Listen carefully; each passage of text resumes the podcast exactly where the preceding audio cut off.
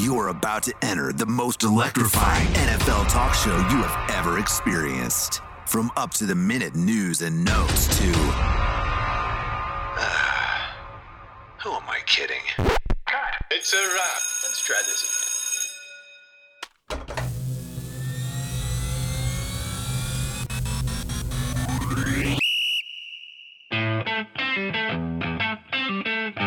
It's the After Further Review podcast with Connor Forrest. Want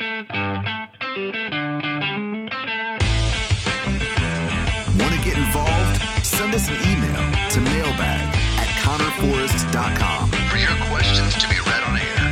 Okay, here we go.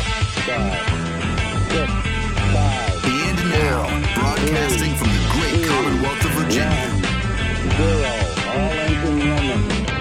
Liftoff. We have a liftoff. 32 minutes past the hour. Here's your host, Connor Forrest.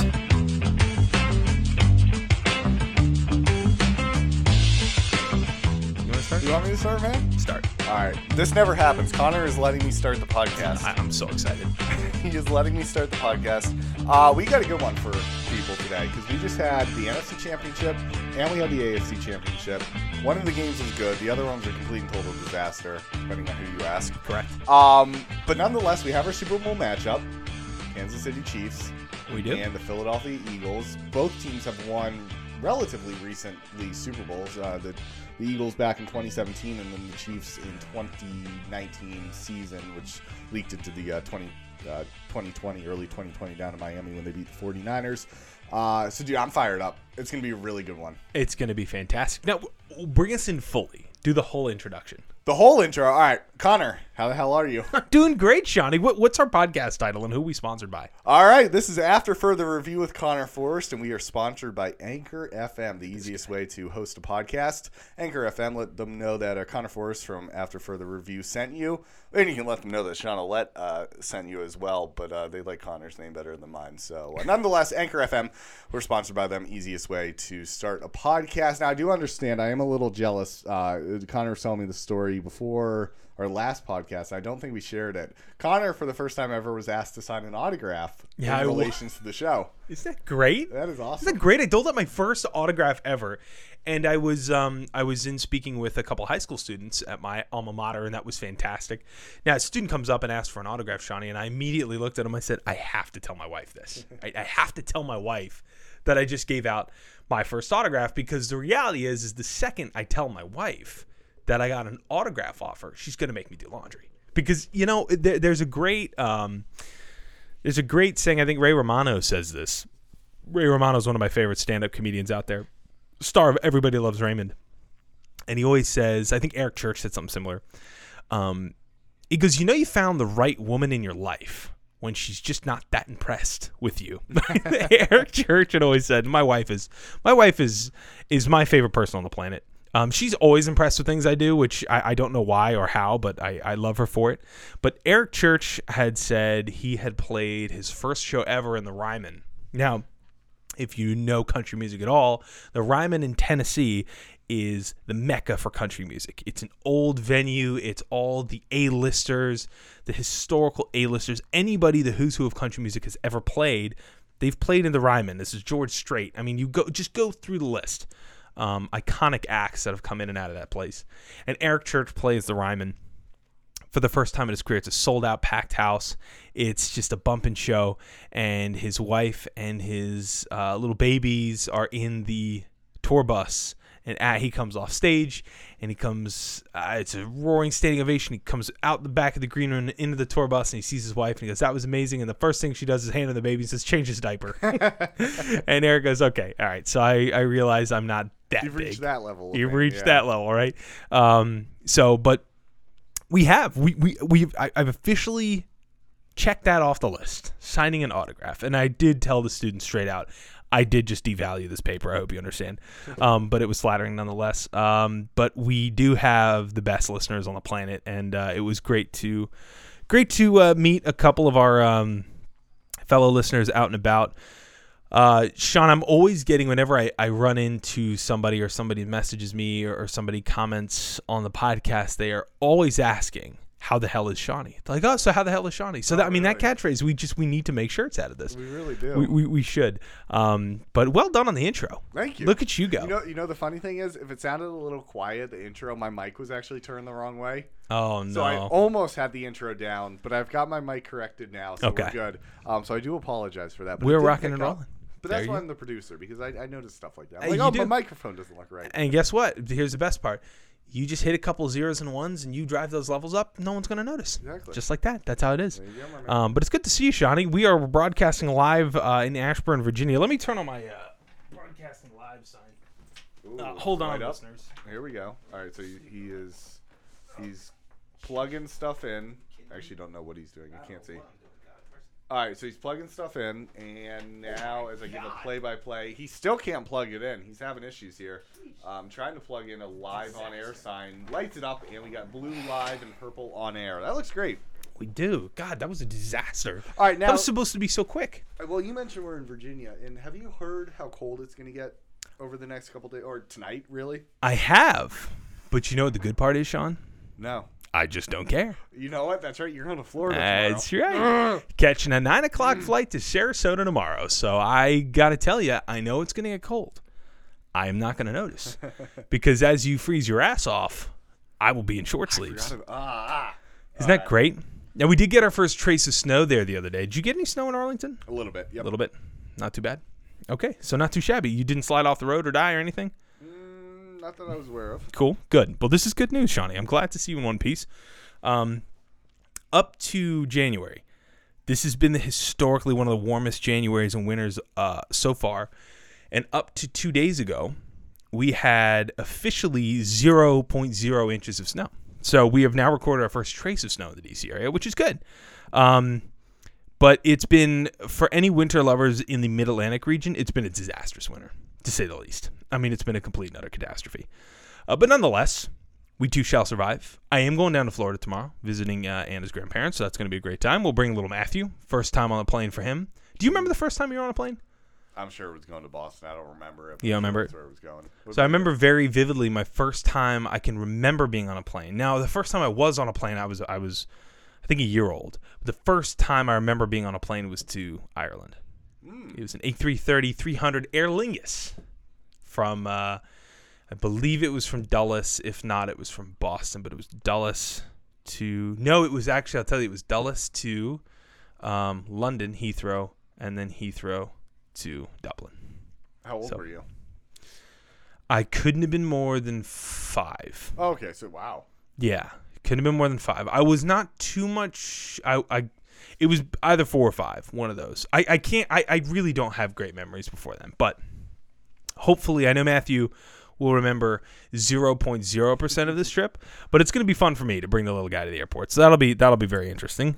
We have the pug up at the farm, so that's why you weren't introduced to ringing the doorbell to a pug symphony of him screaming tonight, so that was interesting, but... you're going to have to tell me how cold it is up here this weekend while I probably just sip Mai Tais. I will. Don't worry. Sounds good to me. That sounds great. What a plethora of two games we had on Sunday. I've got some thoughts, Sean. Okay. And I've been thinking, and we'll get into it, I've been thinking about it and thinking about how I wanted to message this. Because that Eagles 49ers game was the most frustrating game I think I've ever watched. And I don't really think it's anyone's fault. But I was so unhappy watching that game. And we're going to get into that. We have two games to get into it. And as Shawnee said, our Super Bowl matchup is set.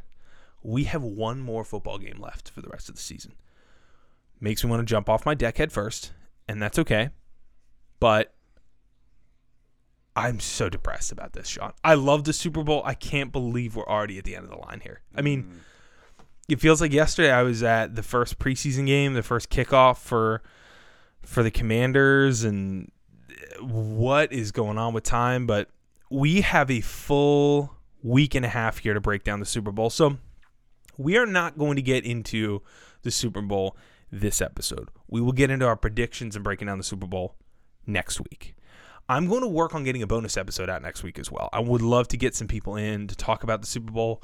I'd love to get some guests, and I'm not going to dive in too much as to what I want to do until I just do it. So next week I'm going to do my best to get a guest in if we can, to get a bonus episode out for you guys. Sean, am I missing anything? Because you have a little lineup of the show, what we want to get into today. What do we got? Yeah, so we're going to talk about the games. Again, like you said, we're not going to get into the Super Bowl, about who's going to win, who's going to be leading, anything like that Super Bowl related. We will talk about the games, the championship games. We also have some head coaching moves. Okay. We have a big-time retirement, Tom Brady retiring. Yep. And then we have a little bit of controversy that we're going to talk about with the 49ers that is related to that game and what ultimately happened in that game. For those of you who did not see the NFC Championship, and I think we'll start here. I think we'll start with the NFC Championship. For yep. those of you who did not see the NFC Championship, the simplest way to put it is the 49ers lost the ability to pass the ball through injury. They had Brock Purdy starting the game. He tore his UCL, which is in your elbow. Yep. I got the ball deflected and his elbow bent in a weird way when he was trying to throw the ball. Ended up tearing his UCL. And then you had Josh Johnson, the backup quarterback, get injured with a concussion. Then they had to put Brock Purdy back in, but he couldn't pass the ball. I think they put, for a couple snaps, they put Christian McCaffrey as quarterback. But then he was coming in with a calf injury anyways. He was getting that massaged on the sidelines. It was, like Connor said, the most frustrating game because you felt we were horrible robbed. For the 49ers because... And we were robbed. We were robbed, and it was an entire season's worth of injuries happening in the course of three quarters of a game. Correct. Yeah, correct. I mean, where do you even start with this game, Connor? I mean, where do you start? So let's get into the game. 31-7, the Eagles absolutely just cakewalk over the 49ers. I saw a lot of people say the Eagles destroyed the 49ers. I never saw it that way. Now look, I'm going to be as honest as I can here, and this is why I've tried to put a lot of thought into this, because as somebody who breaks down the sport, as somebody who writes on the sport, we have a podcast, we do this. Our job is to give opinions. Our job is to give strong opinions, right? We're not here to just say stuff that appeases everybody, because that's our job is to give opinions. I'm going to try to be as honest as I can, because if I was an Eagles fan, I wouldn't care. I wouldn't care about the injuries. And this is just me. If this was Washington, I wouldn't care about the injuries. We came out here and we stomped an opponent. It was 31-7. We're going to the Super Bowl. Eagles fans have every single right to be excited.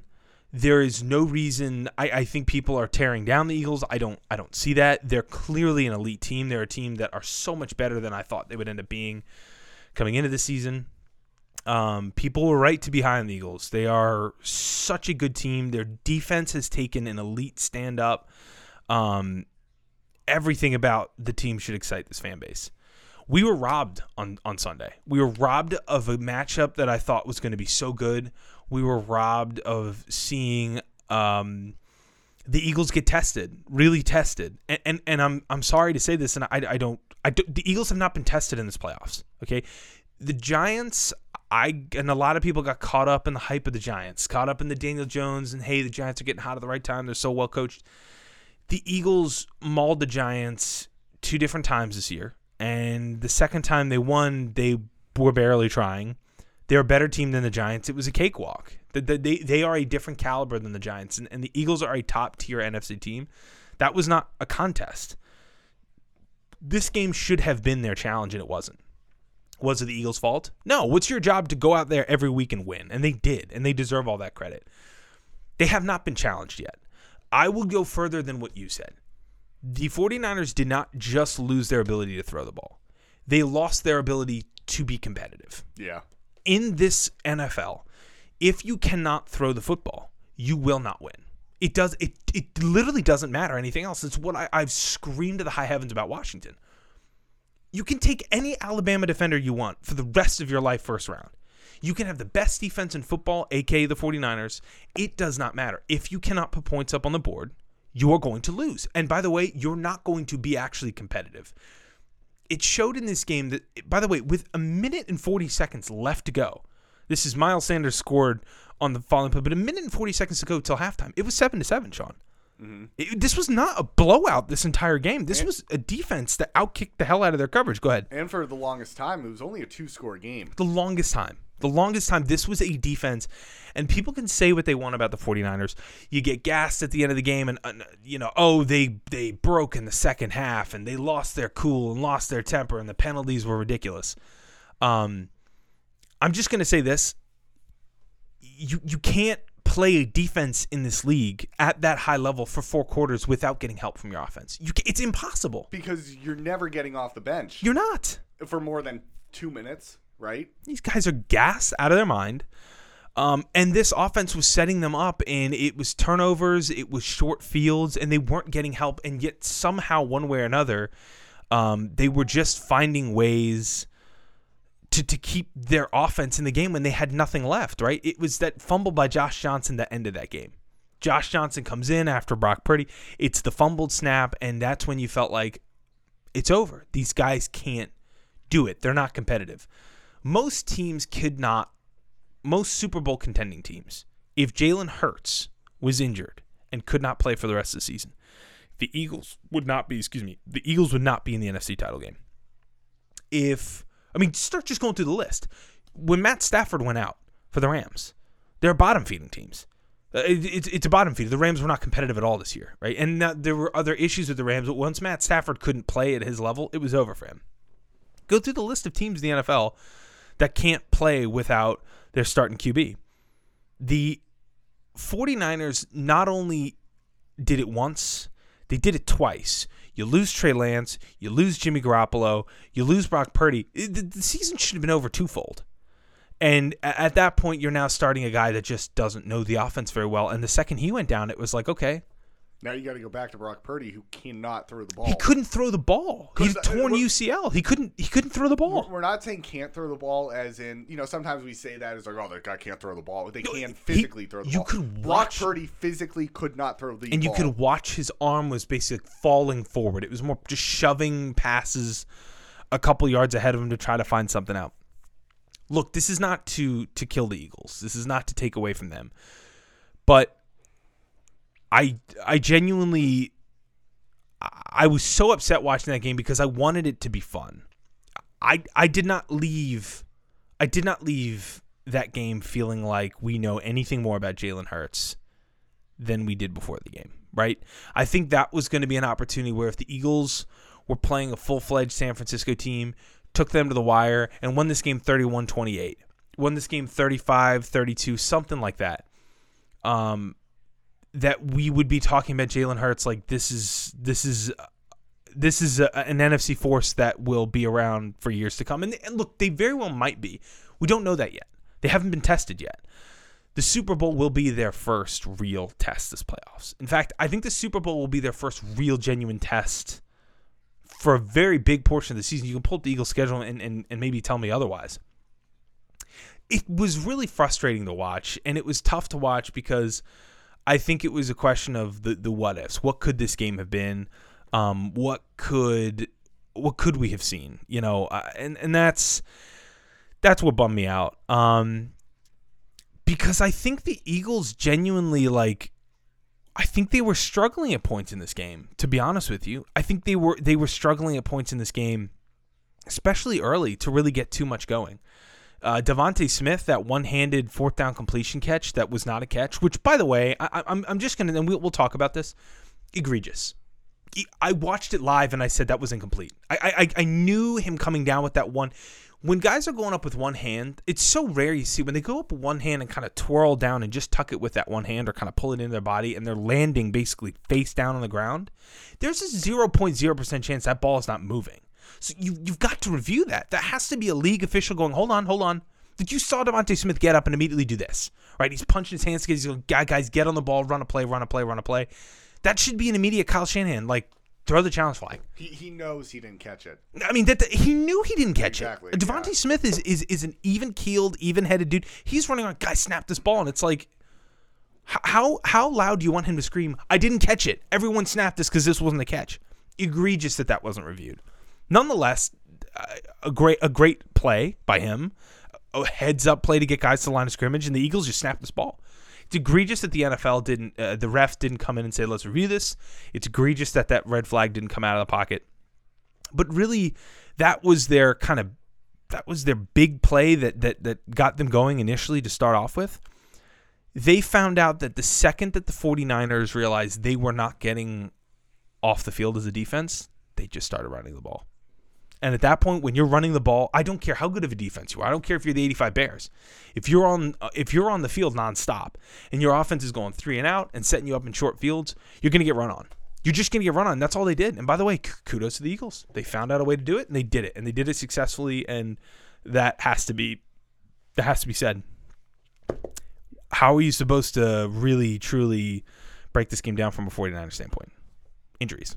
I don't know how other way to put it. Just injuries and errors, and towards the end of the game, Trent Williams is just throwing people around like rag dolls. Like, the guys are just getting frustrated. There's, a linebacker, I don't know what his name was, but he was just straight up punching Boston Scott. I think it's just like, dude, what are you doing? Just calm down. Like, it was really frustrating. I can imagine, as somebody who's not, I'm not even a 49ers fan, but as somebody watching the game, as frustrated as I was, I can't even imagine what it must have been like to be on that sideline.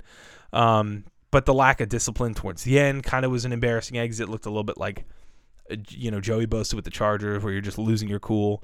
And for what it's worth, you've got to give the Eagles credit. They went out there, and what's your job? Go out there and win. Find a way to win. You can't control the 49ers. You can't control the QB's health situation. You can't control injuries. You go out there, you do what you got to do, and you come out with a win. And that's what they did. And they're flying to Arizona, man. And I'll say this before I let you take over. Give your final thoughts and anything. We can move on to the next game. I think Howie Roseman is going to be in the Hall of Fame as an executive one day. I think Howie Roseman as an Eagles GM is about as good as it gets. To see that the Eagles are picking, I believe, in the top 10 this year, I think they have the 10th pick overall, with however they've managed trades, and Jalen Hurts as a second rounder on a second round contract. I mean, dude, the Eagles are going to be really good for a while here. And I hate to say it, because they're my division rival. I can't stand them. But God have mercy, they are going to be really good for a while. They went from being a team that was dealing with the end of Carson Wentz, dealing with a monster contract, dealing with an aging Super Bowl roster that they held on for too long, and they have just done nothing but turn that around as quick as possible into what they have now. Young, exciting. How good is that A.J. Brown trade? How good does that? I mean, what else is there to say? Their first string running back, second string running back, and third string running back are all electric. It's Kenneth Gainwell. It's Boston Scott, who just murders the Giants every time he plays, and also is just a tremendous running back. And you got Miles Sanders out of Penn State. What else is there to say? I mean, I don't really see a weakness. I mean, to see Haason Reddick and Josh Ouellette. By the way, I'm just going to say this, and I said it on the podcast. Pull the audio. I don't care. I screamed about getting Haason Reddick. I screamed about getting Haason Reddick when he left, I believe it was the Cardinals, and he was a free agent. And I screamed for Washington to go get Haason Reddick, and nope, don't worry. We're good. We're okay. We're going to go 6-10. All is good. And now look at him. A monster, an absolute game changer, and a guy who just took over the game. Eagles should be excited, and this game sucked for me. I was really bummed watching it because I wanted to see a fun matchup. And I part of me did want to genuinely see. I did honestly want to see, a good game. I wanted to see the Eagles tested. I wanted to see what we were looking at. But we didn't get that. But congrats to the Eagles, headed to the Super Bowl, man. That's a big deal, and the 49ers just come up short yet again. What do you got on this game, Sean? Right, so let's talk anything about else? The tests that the Eagles have faced, or maybe lack thereof. Let's talk about their schedule, right? Let's do it. Lions, yep. Win. Vikings, win. Yep. Commanders, yep. Win. Jaguars, win. Let me remind you, this was not a playoff team, Jaguars, right here. No, this is a team that Washington beat week one. Exactly. Yeah. Cardinals, win. Cowboys, win. Steelers, win. Texans, win. Commanders, loss. Yeah, that's right, baby. Colts win-ish, barely, 17-16. Yikes. Yeah. Packers are not good this year, so don't start counting that as a win. Win, though. But, I mean, you know what I mean. I know exactly what you're saying. Yeah, right, win, right. Titans, win. Giants destroy Bears. I mean, you won, but did you really? 5 points against the Bears? Like, come on. Cowboys loss, but that was without Jalen Hurts. Right. Saints loss, still without Jalen Hurts. Yeah, still without Hurts. Eagles beat the Giants 22-16. That was without Hurts as well. That was without Hurts, yep. Mm-hmm. And then divisional round beat the Giants. So they beat the Giants. They destroyed them, and then they beat them without Jalen Hurts, and then destroyed them again. Yep. And then the 49ers. All right. Here, I understand what you're saying when you say they haven't been tested, right? We just went through their schedule. It was obviously an easy schedule. I would even argue the easiest in the NFL, and I think there's actual statistics to back that up. Sure. Let me be an Eagles fan for a second. Sure. And say, well, you know what, Connor? Maybe we have been tested, but we're just so good that we destroy every single team that we play. What is your argument to that? No argument. You go out and win. Your job is to win. Your job is to – and this is why I can't – I feel like it's a fifth-grade argument to go out there and go, well, you guys suck. You guys beat sucky teams. Well, this is professional football. You're not in charge of who you play. You're in charge of going out there and kicking the person across from you's ass. Like, your job is to go put up points, and that's what they've done. And there's no doubt Jalen Hurts has elevated his game to a level that I don't think anyone the Eagles didn't see. If the Eagles saw this, they'd have taken him earlier, right? I mean, the Eagles didn't see this coming. They need to get a lot of credit for that. And as much as it kills me, this is an elite NFL team. Where I pause on the Eagles is I don't think this is a team that can hang with the AFC Power Dogs. I just don't see that. Could I be wrong? Sure. I was wrong about them being elite this year. At the start of the season, I was trying to pump the brakes on everybody's Eagles train. They were going, I don't even know where they were going. They were out of control with the momentum coming in this year, but all they did was take the baton and run with it, man. That's all they did. So why I say that they haven't been tested yet is because the conversation is now we have put on our caps and gowns, and we have graduated the conversation of, are the Eagles a top-tier team? Yeah, they are. Are they a team that can top that top tier? In the list of top five teams, are they one or two? Or are they 3, 4, 5? Where are they? That's my question with them next. I could be batting 0% again. I could go 0 for 2. My question of have they been tested this year is, have they played a team like Cincinnati? Have they played teams like Buffalo? Have they gone into Arrowhead anytime recently in any meaningful capacity? I'm saying that as a fan of a team who's never been able to do that. We've never been able to do that. And the times that Washington have been good, we've never been able to stand up toe-to-toe with the top-tier team. And when we do, sometimes it's random, a.k.a. we hand the Eagles their first loss this year. We show up to Monday Football, and we destroyed the Eagles, like top to bottom, kicked their ass. We can't do that consistently. That's my question. And that's the thing. I never want to go through the list and go, well, you guys beat easy teams, so that doesn't count. Like, why? Are the Eagles in charge of who they play? No. They went out there and won. Don't care what you say. Winning 16 games in the NFL up to this point in a season, really difficult. Really, really difficult to do, and they've done that so far, including the playoffs. They have found a way to do it, so they deserve credit for it. So essentially you're saying they're at an elite level, but you don't know if they're Bills, Chiefs. Yeah, is this a dynasty team? Is this a team that we'll see making multiple Super Bowl runs? I don't know. I have no idea. That's my question. I think people who kind of are acting like that is the case already, I think are mistaken. All right, so we're going to get to the AFC Championship in just a minute, but in the meantime, we're going to take a little intermission. We're going to talk about some head coaching changes. Let's do it. Tom Brady's retirement, but first, as promised, related to this Niners loss, head coach Kyle Shanahan and GM John Lynch have voiced their support for an emergency quarterback rule change. Now, the current rule is you can only have 46 players dressed on game day. The proposed new rule by the 49ers after this NFC Championship and they had quarterbacks go down is you should be able to get a third quarterback, excuse me, folks, a third quarterback who is dressed, ready to go, but does not count as the 46-man, as a member of the 46-man roster. What do you think about that? I'm on board. I'm on board with that. I I think there should be 53 men. I think if you have a 53-man roster, you should have 53 men available for you.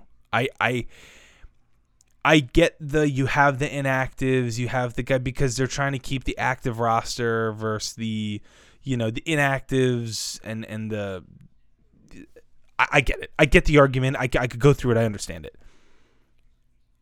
You can't have this happen. You cannot have a situation where in pivotal moments, in pivotal games, especially in a sport like football, where, you know, if you're the Chiefs, for example, Patrick Mahomes' ankle gets retwisted. Something happens in the first quarter of the Super Bowl, God forbid. Knock on all the wood on earth, that doesn't happen. You're one hit of Chad Henne away from who? Who? Travis Kelce. I don't know. Like, and all of a sudden, that now your Super Bowl is over. Yeah. Your Super Bowl is over. I would say vice versa with the Eagles. Jalen Hurts gets blindsided. Concussion. Out for the game. And you know, I mean, concussions, like with Josh Johnson, you saw him hit his head and you go, Josh Johnson's not coming back into this game. We saw his head hit. We heard immediately concussion protocol. And that's when you went, okay, this game is over. I don't care who you put at quarterback. I don't care if it's Christian McCaffrey. I don't care if this receiver who was picked in the third round played junior college football, at the quarterback position. It's over. It's a wrap. The NFL can't afford this. And I think, if anything, the NFC title game showed you specifically when you've got injuries at the quarterback position that negate games, that game was over. That game was over at halftime. You've now lost. That's a title game. That is a title game. This is in baseball, that's the NLCS. And it's over now. You the only people tuning into that and are interested in this are in your Philadelphia television subregion. That's it. The rest of the world, the sports bettors, they just lost everything because whatever. It's over. The NFL can't afford that. Yeah. So if you are the NFL, you got to come to the table in March and say, we've got to find a way to have that some sort of condition to where you are mandated to have a third-dressed quarterback.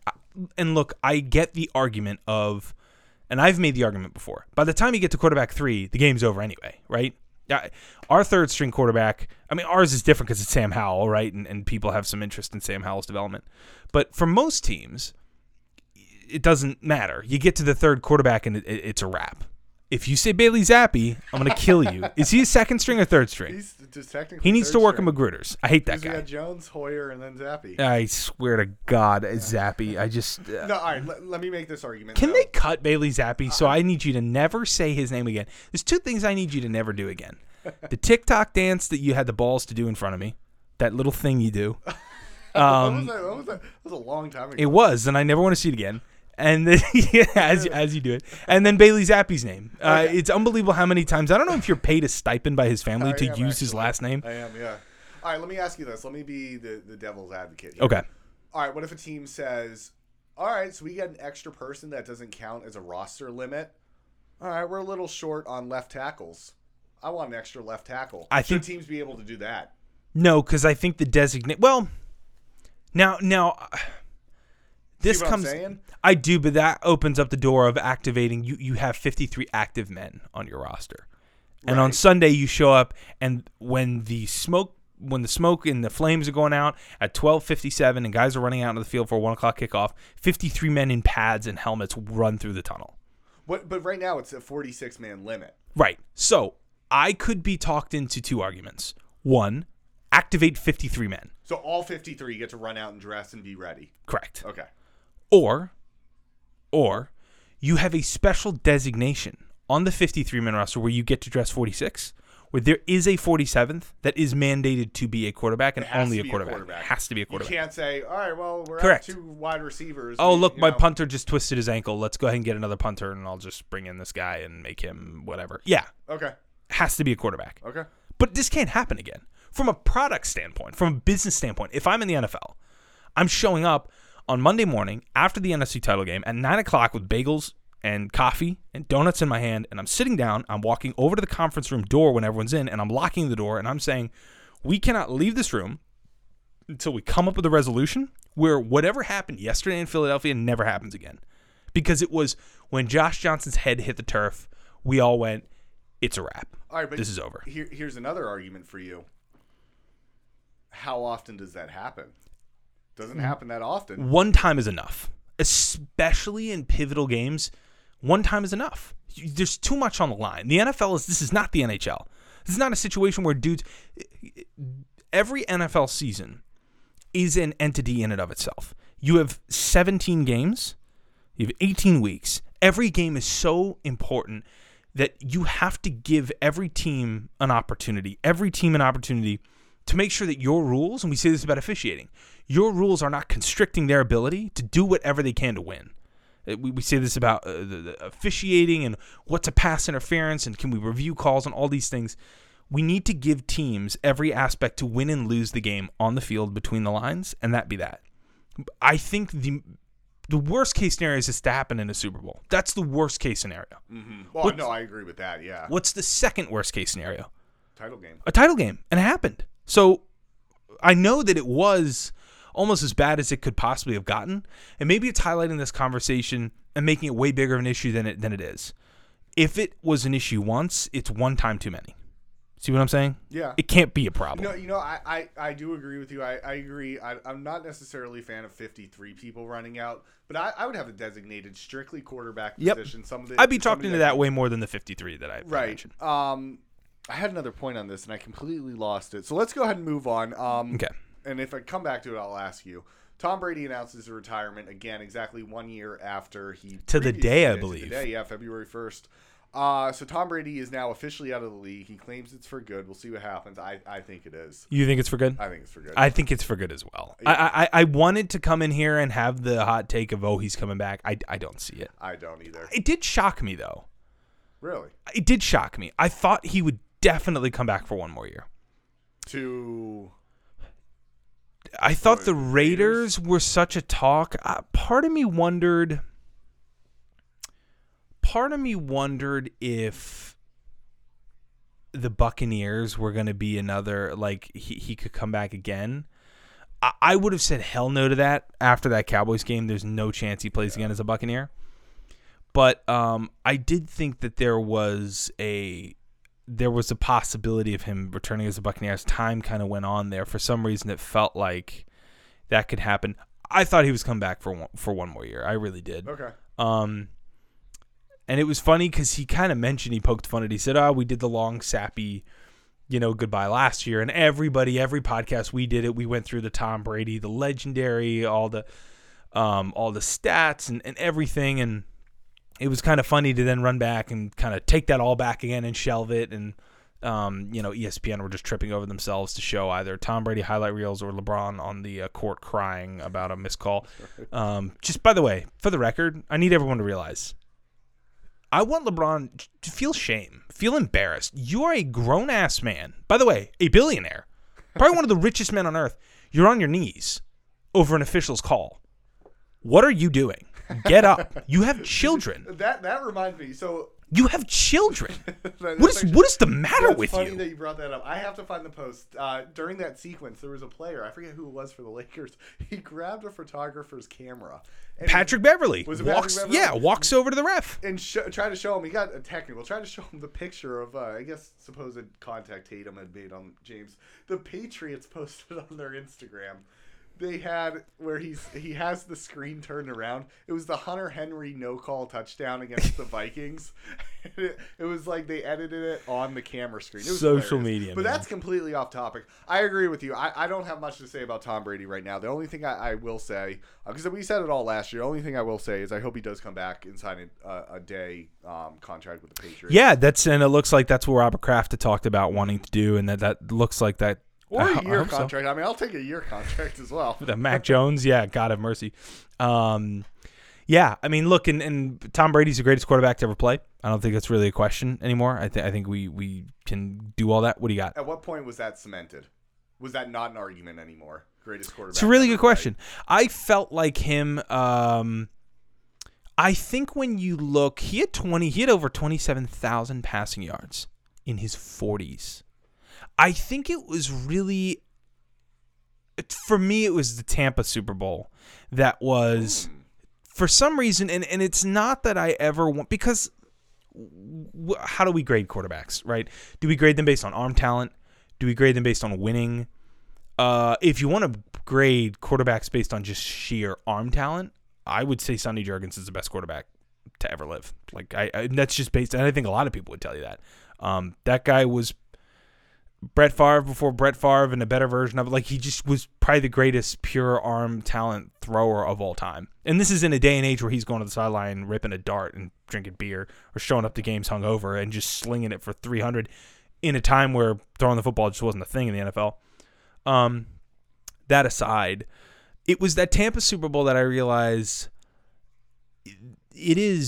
it's almost just Tom's world and we're just living in it, right? Like it's a situation where this guy has such command of the game. He is so effortless with where he puts the ball.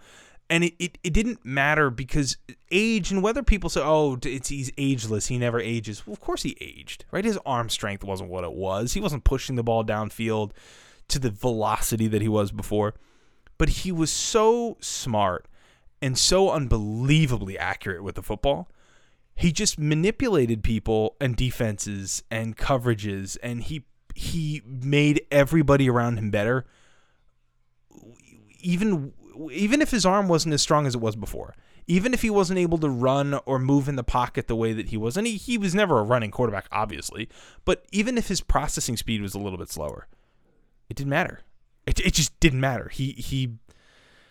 We'll never see a winner, I don't think, like him again in the league.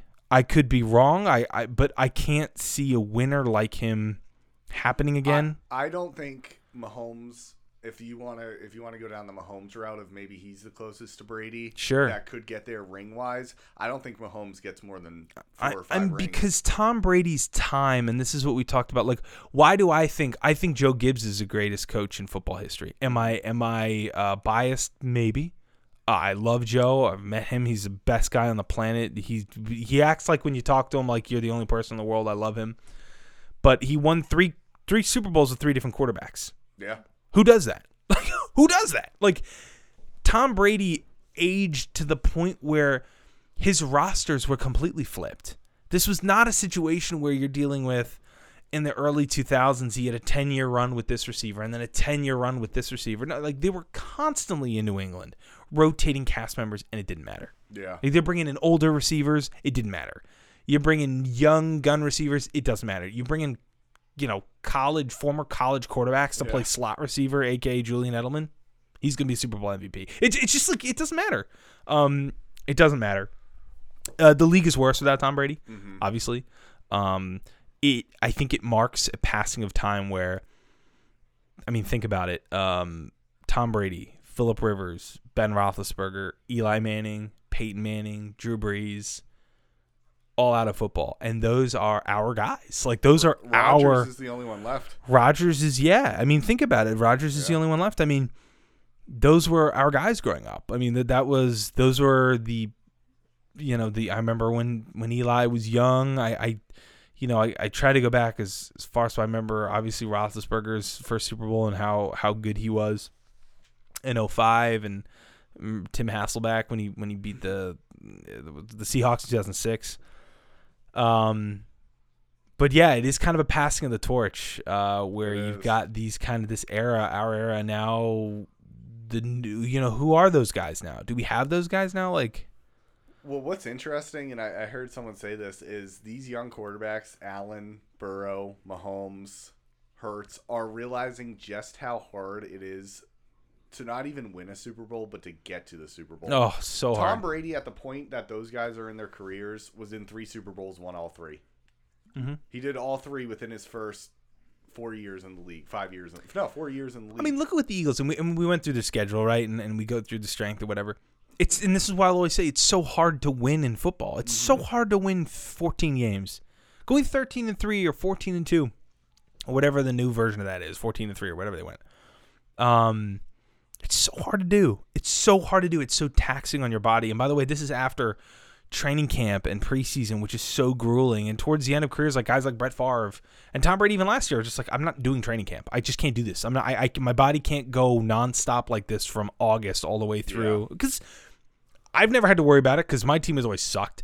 These guys are playing from August all the way through February. You're making it to the Super Bowl. You're going all the way to mid-February, and by the time you're you know, you're cooling down from the season. It's March. Yeah. You know, and then you're right back into it again. So,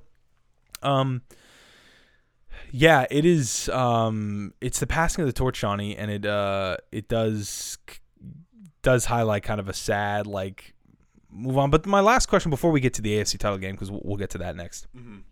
I think we'll save some of our segments, by the way, that we have for next episode, okay. Because we'll review the AFC title game, and then I think we'll call it a day. But I think it begs to ask the question with Tom Brady retiring. Is there anybody currently quarterbacking right now in the NFL that you think is kind of primed for a Tom Brady-esque length career? Length? My answer is no. No. Like, not even close. Torn ACL. Yep. Mahomes, I just don't like scrambling quarterbacks. I mean, I like them, but I don't like injury-wise. Right, in terms of this conversation, which puts Jalen Hurts in there, which puts Josh Allen's going to have a major injury at some point because the guy doesn't know how to protect himself. That's a topic for another day, but he's 6'5", 230-something, 240-something. Fine. He is a Mack truck, though. He is a Mack truck, but it's a conversation for a different time. But I do think at some point he does get hurt. Kyler? What's that? Kyler? Lamar? Lamar Jackson, like you're just like you go through the list, like your Burrow's already hurt. Mac Jones has already been hurt. I thought that Mac was. Well, he remember he passed away actually because I think somebody stepped on his toe. I think is that what it was for Mac Jones. But no, I mean I agree with you. I don't think we'll see this longevity, out of a quarterback. And if anybody's gonna do it, it's the quarterback. I mean, running backs can't do it, receivers can't do it, tight ends can't do it, linemen can't do it, punters, you know. Maybe kickers, maybe. Hey man, Tressway, make it to 45, baby. But even at playing till you're 45 years old, that is how long was he in the league? 23 years in the league, almost as old as I am. Yeah, I mean, it really is insane. I don't think we'll ever see anybody play that long, and I don't think we'll see anybody ever get, in terms of a quarterback, ever get to those many championships and those many conference championships. And I mean, he went to 10 Super Bowls, winning 7 of them. 10. Insane. 10 Super Bowls. Whereas all these guys, I mean, you know, like I said, they're learning the hard way. It is not as easy as it looks in Madden. It isn't. And if it was, I think we'd all be having this conversation somewhere in some private tweets because we'd all be professionals. All right, but to answer your question, yeah, I don't think, I think there are too many injuries going around with these young guys. Doesn't mean they'll have long careers, but there are certainly some injuries. That totally agreed. All right, let's go ahead and talk about the AFC Championship. Let's do it. Tom Brady was in 9 times, I think. Won 9 times. Yeah. Holy crap. Oh my gosh, would he have won 9 times? Yeah, because he lost 3 Super Bowls with New England, won 6. Jeez. All right. Well, he did not win this year. This year belongs to the Kansas City Chiefs once again, who I believe Mahomes has now played in 5 straight AFC championships and is going to be playing in his 3rd Super Bowl. So the Chiefs get the win 23-20 over the Cincinnati Bengals. It marks the first time in Mahomes' career that he beats Joe Burrow and the Bengals. Really exciting game. Connor, just... break it down for me, and also give me to start. I'm trying to think of the best way to phrase. I know. On a scale from 1, not concerned at all, to a 10, like, yeah, this is a problem. Where's Mahomes' injury going into the Super Bowl for you? Like a 3. I'm not that concerned about that at all. And I think that this is where this, and it segues perfectly. The highlight of this game to me, this was a masterpiece from Patrick Mahomes, and he did it in a way. I think Nick Shook wrote this on NFL.com, I believe. I think I was reading this earlier. His ability to slow down this game and play knowing of his injury and just to watch him play around that, right? I mean, you talk about weaknesses, and like, what do I mean by saying that? I'll explain here, but when you have a weakness, right? Like, say I'm a basketball player and I got a sore wrist and it's on my shooting hand. How am I going to adjust that? Is my shot just going to get weaker and I have to overpower it? Or am I going to change my game to just make that not a problem anymore? Am I going to pass more? Am I going to have higher assists and probably less points? Am I going to drive the rim a little bit and just try layups instead of shooting it? You get my point. Some players know their weakness and it just kind of cripples them, and it's not their fault. It's just some RG3 couldn't run, crippled them. Carson Wentz couldn't run, crippled his confidence, and now, unfortunately, he just can't throw anymore. Those are way big examples of Patrick Mahomes' ankle was hurt. And what did he do? This was not a, I'm going to continue playing my game and hobble around. I'm going to just play through it and screw it. He slowed the game down. He got everybody involved. This is 326, 2 touchdowns, 29-43. And by the way, I think the best play of this game, was Marquez Valdez-Scantling, who has been a zero. I mean, has done 0.0 things for this team at all this year. And Patrick Mahomes on a 3rd and 10 at the 19-yard line, tied 13-13 with a couple minutes left in the third quarter. On basically one foot, steps into a collapsing pocket and throws a howitzer to this guy and basically just staples it into his chest right into the end zone. And it just showed at this point, that was the highlight, but it showed that this guy didn't need to do what he usually did, was scrambling around and sprinting around and trying to create stuff with his legs. He did when he had to, but he didn't force it, and he slowed the game down in his head. That was a highlight to me. It was a howitzer. It was, I have the strongest arm in this game, and you are not going to stop me. Again, this is just, I can't believe I'm not. Muting your computer and muting your phone is essentially podcasting 101. It's radio show 101. If you walked into any CBS sports studio, if you walked into Grant Studio in 106.7, the first thing, that phone, silence, laptop silenced. I don't know how many years I have to do this. Phone. He's not mad at me. That was Connor's phone. No, it was my phone, and then it was my laptop. Oh, your laptop went? I'll take two L's. Let me ask you this about Mahomes. Is it a concern that they only put up 23 when you're playing the Eagles in the Super Bowl, and you might have let me rephrase it. Can Mahomes with his injury put up more than 30 points? Yes. Okay. Yes, without a doubt. It's not going to be an issue, you think, at all? Okay. No. And I think that it was highlighted by the fact that obviously the Bengals defense has, in the second half of the season through the playoffs, has been tremendous. And really throughout this game was really good. The problem for the Bengals, unfortunately, was a problem that we thought would be a problem 2 weeks ago, right? And it was the offensive line. And that, I think, was the 1, 2, and 3 reason that this game was over. This game was really fun. It was nothing. It was nothing like the game. Obviously, the Eagles game was nothing quite as crappy as that, but this game was kind of a slower pace game. Obviously, two really high octane offenses that didn't quite put it together on the scoreboard as quick as we're used to. Like I said, 13-13, heading well into the third quarter and touchdown to the fourth quarter. But it was unfortunately the patchwork offensive line, and this is the thing that sometimes we talk about, and it's what teams are going to expose weaknesses you have. Some teams do it better than others. We said that the Bengals' patchwork offensive line was not a problem after the Bills game, right? We thought, hey, this Bills defense is going to get after the Bengals with this bad offensive line, and they didn't. They stood up. But unfortunately here for the Bengals, they ran into Mr. Chris Jones, who had a career day. It was 2 sacks on the first drive, I believe. To start the game for the Bengals offensive line, it was really just Joe Burrow running for his life the rest of the way. It was, and you go back. I mean, go back to week. I don't know what week it was, Shawnee, but it was Halloween night, and the Browns destroyed the Bengals. Do you remember that? I remember that, yeah. And it felt like the cherry on top of last year's Super Bowl run was a farce. This is the 2012 Ravens. This is the Giants of years past who kind of just magic carpet ride their way to the Super Bowl. And it just felt like they were out of gas. They rip off 10 straight.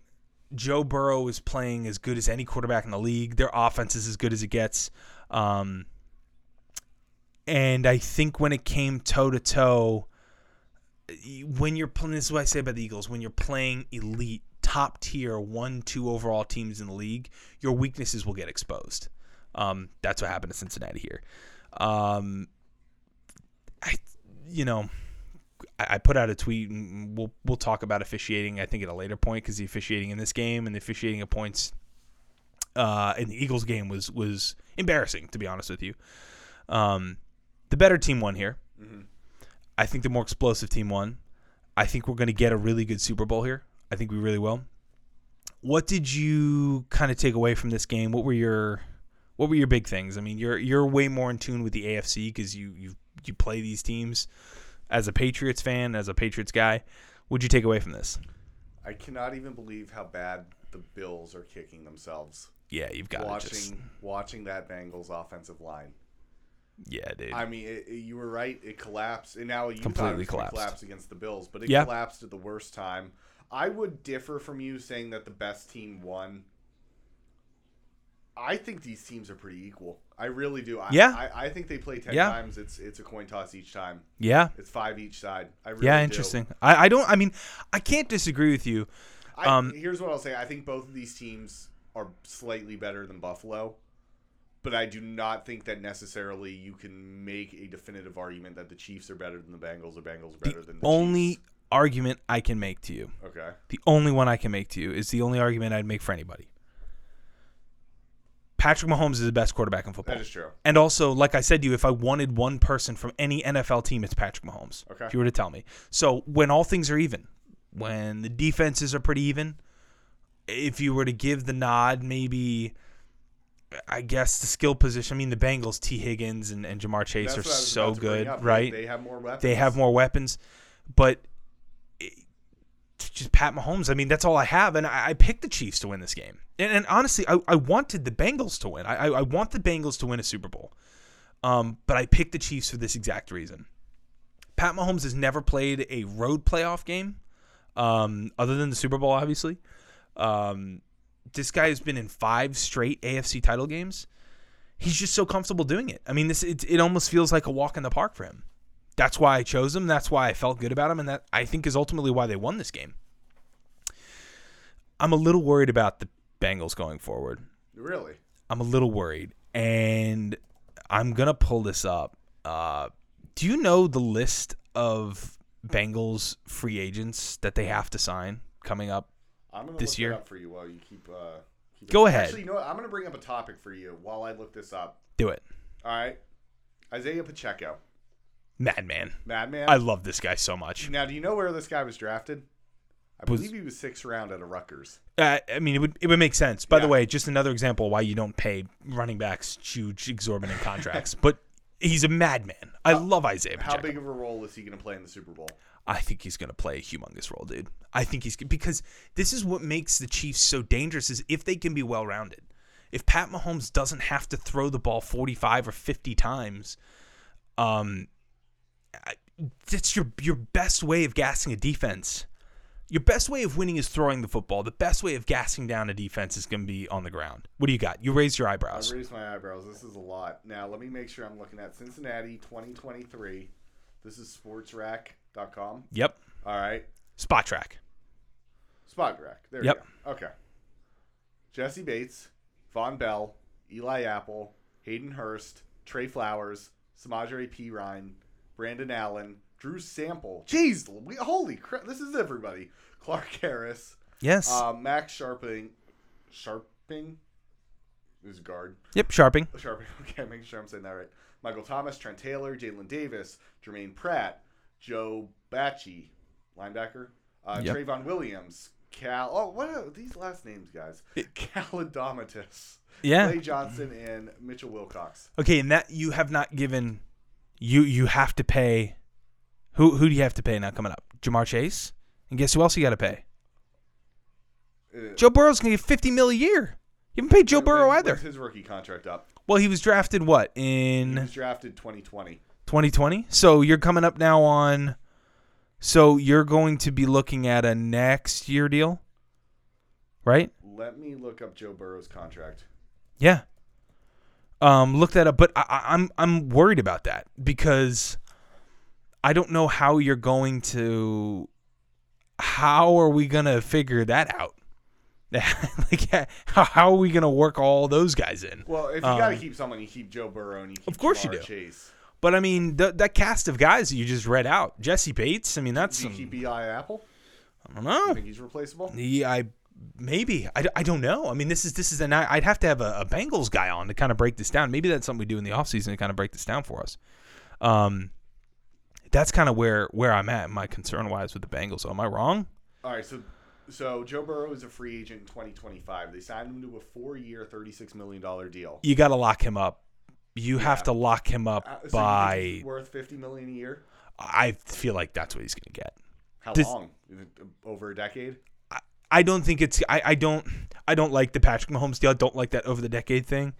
You know, yeah, but I like a 5-6 year. Like it to agree that's the trend. If you're the Bengals, Joe Burrow has to retire a Bengal. You want to keep Jamar Chase for as long as he's, you know, you need him for another 5 years minimum. You're not letting those guys go. But you saw the cap number went up to 221. That cap number just continues to rise. I don't know. I mean, he wants 50 mil. You got to give him 50 mil. I feel like that's really what's going to end up costing, Shawnee. But these are things you got to take into consideration, right? How are you going to allocate that money when you've got those big contracts on the way? So I don't know. Jamar Chase came in a year after Burrow did. He was a rookie in 2021. He was signed to a 4-year, $30.8 million contract, roughly, with a nice signing bonus. He will be an unrestricted free agent in 2026. Again, you gotta pay him. Not necessarily now, but but there's gonna come a point where you don't want, if he starts sniffing free agency, it's over. You can't let that happen. Gotta lock these guys up. It's just I don't know. How did we get on that train? I don't know. Oh, you said you were concerned about the Bengals. A little concerned about the Bengals moving forward, but the keeping the cast of characters together. Mm-hmm. That said, when Joe Burrow is on your team, you'll always be a competitor. Joe Burrow is one of the great young quarterbacks in this league. Every team should be searching for a Joe Burrow. Every team should want a Joe Burrow. I texted my buddy who's a big Bengals guy, and I said, here's the good news. You guys are going to be relevant for the next 15 years. You are. No matter how you splice it, you've got the jewel, the gem that every NFL team is searching for. There's only a couple of them, and you got it. So you're going to find a way to be competitive with that. You're never gonna, your bottom is not going to fall out when you have somebody like Joe Burrow on your side. That Joseph Asai penalty at the end of the game, that was a killer. Oh. The roughing the passer, it was a penalty. It's what it was. I don't know what else to say. Anybody saying it wasn't? I didn't see many people saying it wasn't. Are you talking about the roughing the passer? Roughing the passer. The late hit out of bounds. That not roughing the passer. Excuse me. It was a late hit. Okay. Yeah, the unnecessary roughness. That was really upsetting to watch because you just your heart went out to that guy. You know, he's trying to make a play. He's running full speed, and it's just a dumb play. You can't hit the guy, but that was tough to watch. But Harrison Butker, 3 seconds left, knocks it in, and that's all she wrote. Pretty upsetting if you're a Bengals fan, and I can imagine that Bengals fans are super disappointed with how that game turned out because in a lot of ways that game was winnable. But I can pretty confidently say that this is going to be a really good Super Bowl matchup. I really can. And I think for the city of Philly and for Kansas City, I think it's going to be a ton of fun. And for the league, I really hope I really hope it's a good Super Bowl. Because my final question, I'll part with you. We've got a couple minutes left, so I do want to just part with this. Where are your thoughts on these playoffs so far? I don't think they're as great as we anticipated. I got a poll I put out on Twitter, and I got a couple hundred people to vote on it. And I tried getting that gauge because as I kind of went through, I was like, how have these playoffs been for the most part? And I kind of had a little bit of a harder time. I think they've been underwhelming, honestly, which is a bummer. Because I thought the AFC title game there was fun. The NFC one was terrible. Mm-hmm. You go back a week. That Giants game was horrific. That was no fun at all. Tampa, bad. The Tampa game was terrible. And then the Dallas and Niners game, that was just embarrassing. Dallas and Niners game was exactly. And it was a kind of a weird game as well, a weird back and forth. You know what I think made it really bad is the fact that the Bills just looked awful. Bills look terrible. Yeah, they were such a disappointment, such a disappointment. Not even competitive in that game. Yeah. You know, and it was odd because the Dolphins then go up and almost beat the Bills in a weird way. It's just, it's been a funny playoffs. Like, it's been fun, but it's been underwhelming. But Jaguars, it's kind of been odd. Back. Jaguars come back and knock out the Chargers and.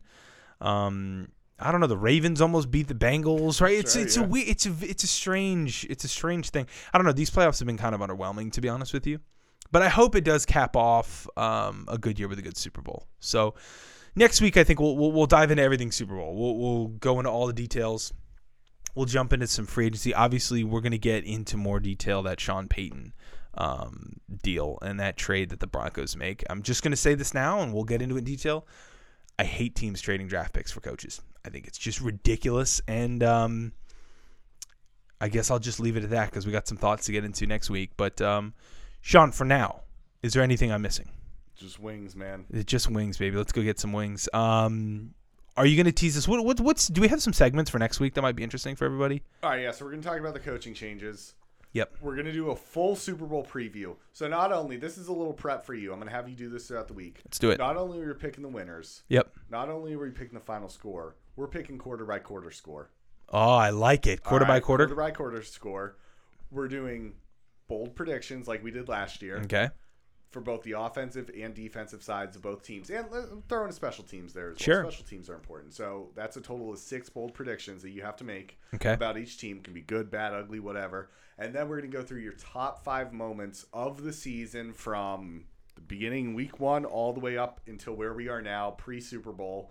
You're going to give me the top 5 moments from the NFC – or from the NFL, and it can be anything. Anything. It's just when you're telling your kids – about the 2022-2023 season, top 5 things you're going to mention. Gotcha.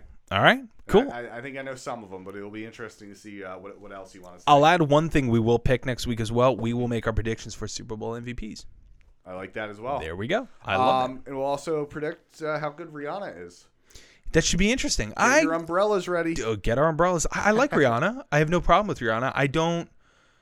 I kind of would like a band, though. Yeah. I'd like a band. I miss the